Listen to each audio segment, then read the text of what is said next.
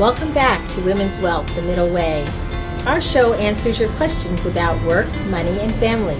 My name is Susan McGlory Michael, and I am the CEO and founder of Gleneagle, a women's wealth management company in Princeton, New Jersey. Thank you for tuning in today. But today's show is going to be a little different. I am joined with two young, amazing women who I have had the privilege of working with and I'm going to allow them to kind of share their journeys and how they decided to join the workforce and how they are just entering um, internships. Actually, millennials represent one third of our population. And one in three Americans workers today are millennials. And that is why I thought today's show is significant in not talking about it, but hearing actually from these individuals. And these two young women have impressed me, and so I'd like to introduce Taylor and Christina to you. Taylor, would you like to tell us a little bit about your journey and how you wound up in Gleneagle and, and maybe some of the positives and, and how you kind of deciphered how you wanted to join the firm? Hi, I'm Taylor. I began interning here my senior year, um, and I just started full time when I graduated from the College of New Jersey back in May.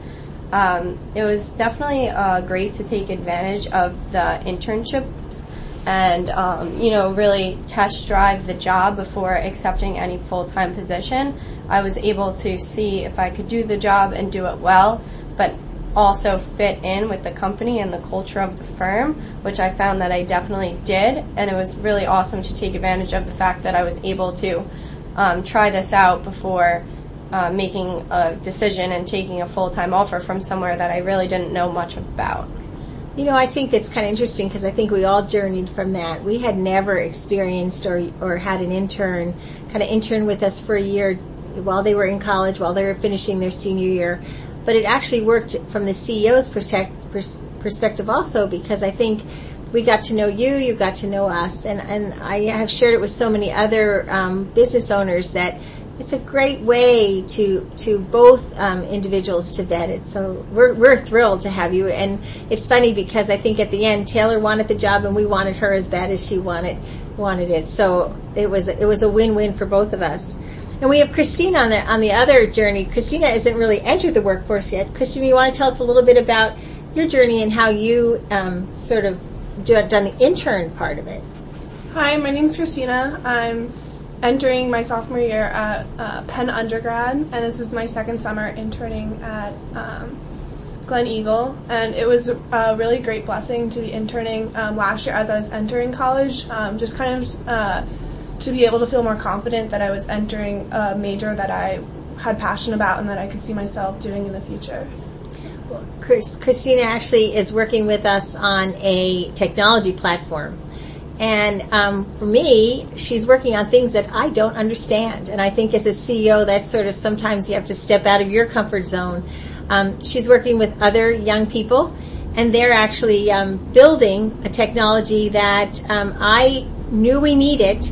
But when I met Christina and she talked about being on the robotics team and she talked about um, sort of her interests and desires, but she's also has another aspect to her, and that's kind of a Division One athlete. Can you tell us a little bit? Do you see a synergy between being a Division One athlete and you know going to school and trying to hold the school workload, and then also coming in an internship? Yeah, I think that. Um, the traits that definitely helped me to balance being an athletic um, student athlete at uh, Penn also helped me um, do well in the workplace. And that, for one thing, it's definitely learning how to time manage. Um, and that's something that I learned through balancing athletics and academics. And I was able to apply that in the workforce, um, learning how to uh, prioritize different tasks that need to be accomplished and how to spend the right amount of time on tasks and not, you know, necessarily spend too long on something that in the end isn't as important as, you know, something else that you could be working on. And we have found actually a lot of times, um, a lot of the, the, young people that we have hired that were also involved in athletics.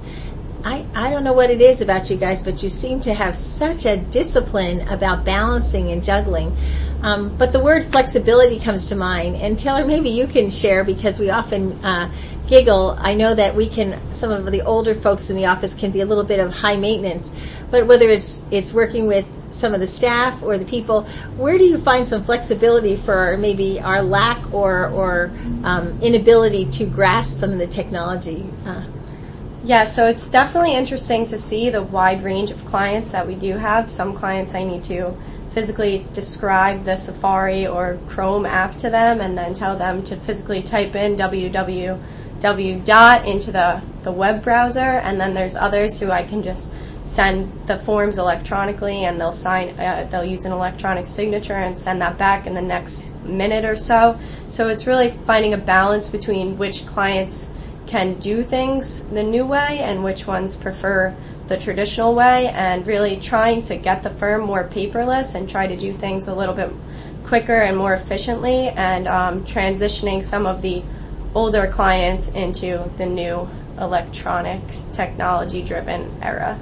And, and you, you often, I, I listen to you, you're so patient. And the other thing is also, I think, knowing when it's not the person's comfort level that we are, we can also adapt. You know, people think change has to be instant and everyone has to change. And um, I think one of the traits that we saw most um, is when a millennial can see that and appreciate the ability to remain the old and then or also bring in the new.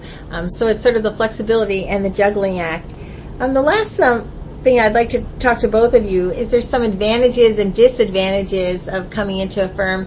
What would you say maybe one of the most positive things about um, being a younger generation? What would what would you think that you bring to the firm that maybe many firms out there don't have? Um, for one thing, as you mentioned, I've been working on a, a, technology platform, and it was really awesome to be able to uh, bring a new direction to the company and kind of head into this uh, part of the field that hasn't really had too much exploring, but then also base a lot of our work off of the experience of those that have been, you know, in the financial um, area for a while. So. Yeah, I would tend to agree with Christina. It's um, great to see the open-mindedness of the firm and their um, ability to try the new things and the new way of doing things, but as at the same time also appreciate the traditional way that has always worked for them in the past you guys are amazing and, and from this um, CEO, I have to tell you, I look at you each day with awe and I am learning and growing and I realize the day I stop learning and growing from you is the day I probably should put my retirement papers in. Join us every week, other Wednesday for Women's Wealth, The Middle Way. It's a radio show that we aim at helping each other with our questions about work and sometimes it's about money and sometimes it's about family. You can find us every other Wednesday at www.womensradio.com, womenswealth.podbean.com, or SoundCloud. See you in two weeks.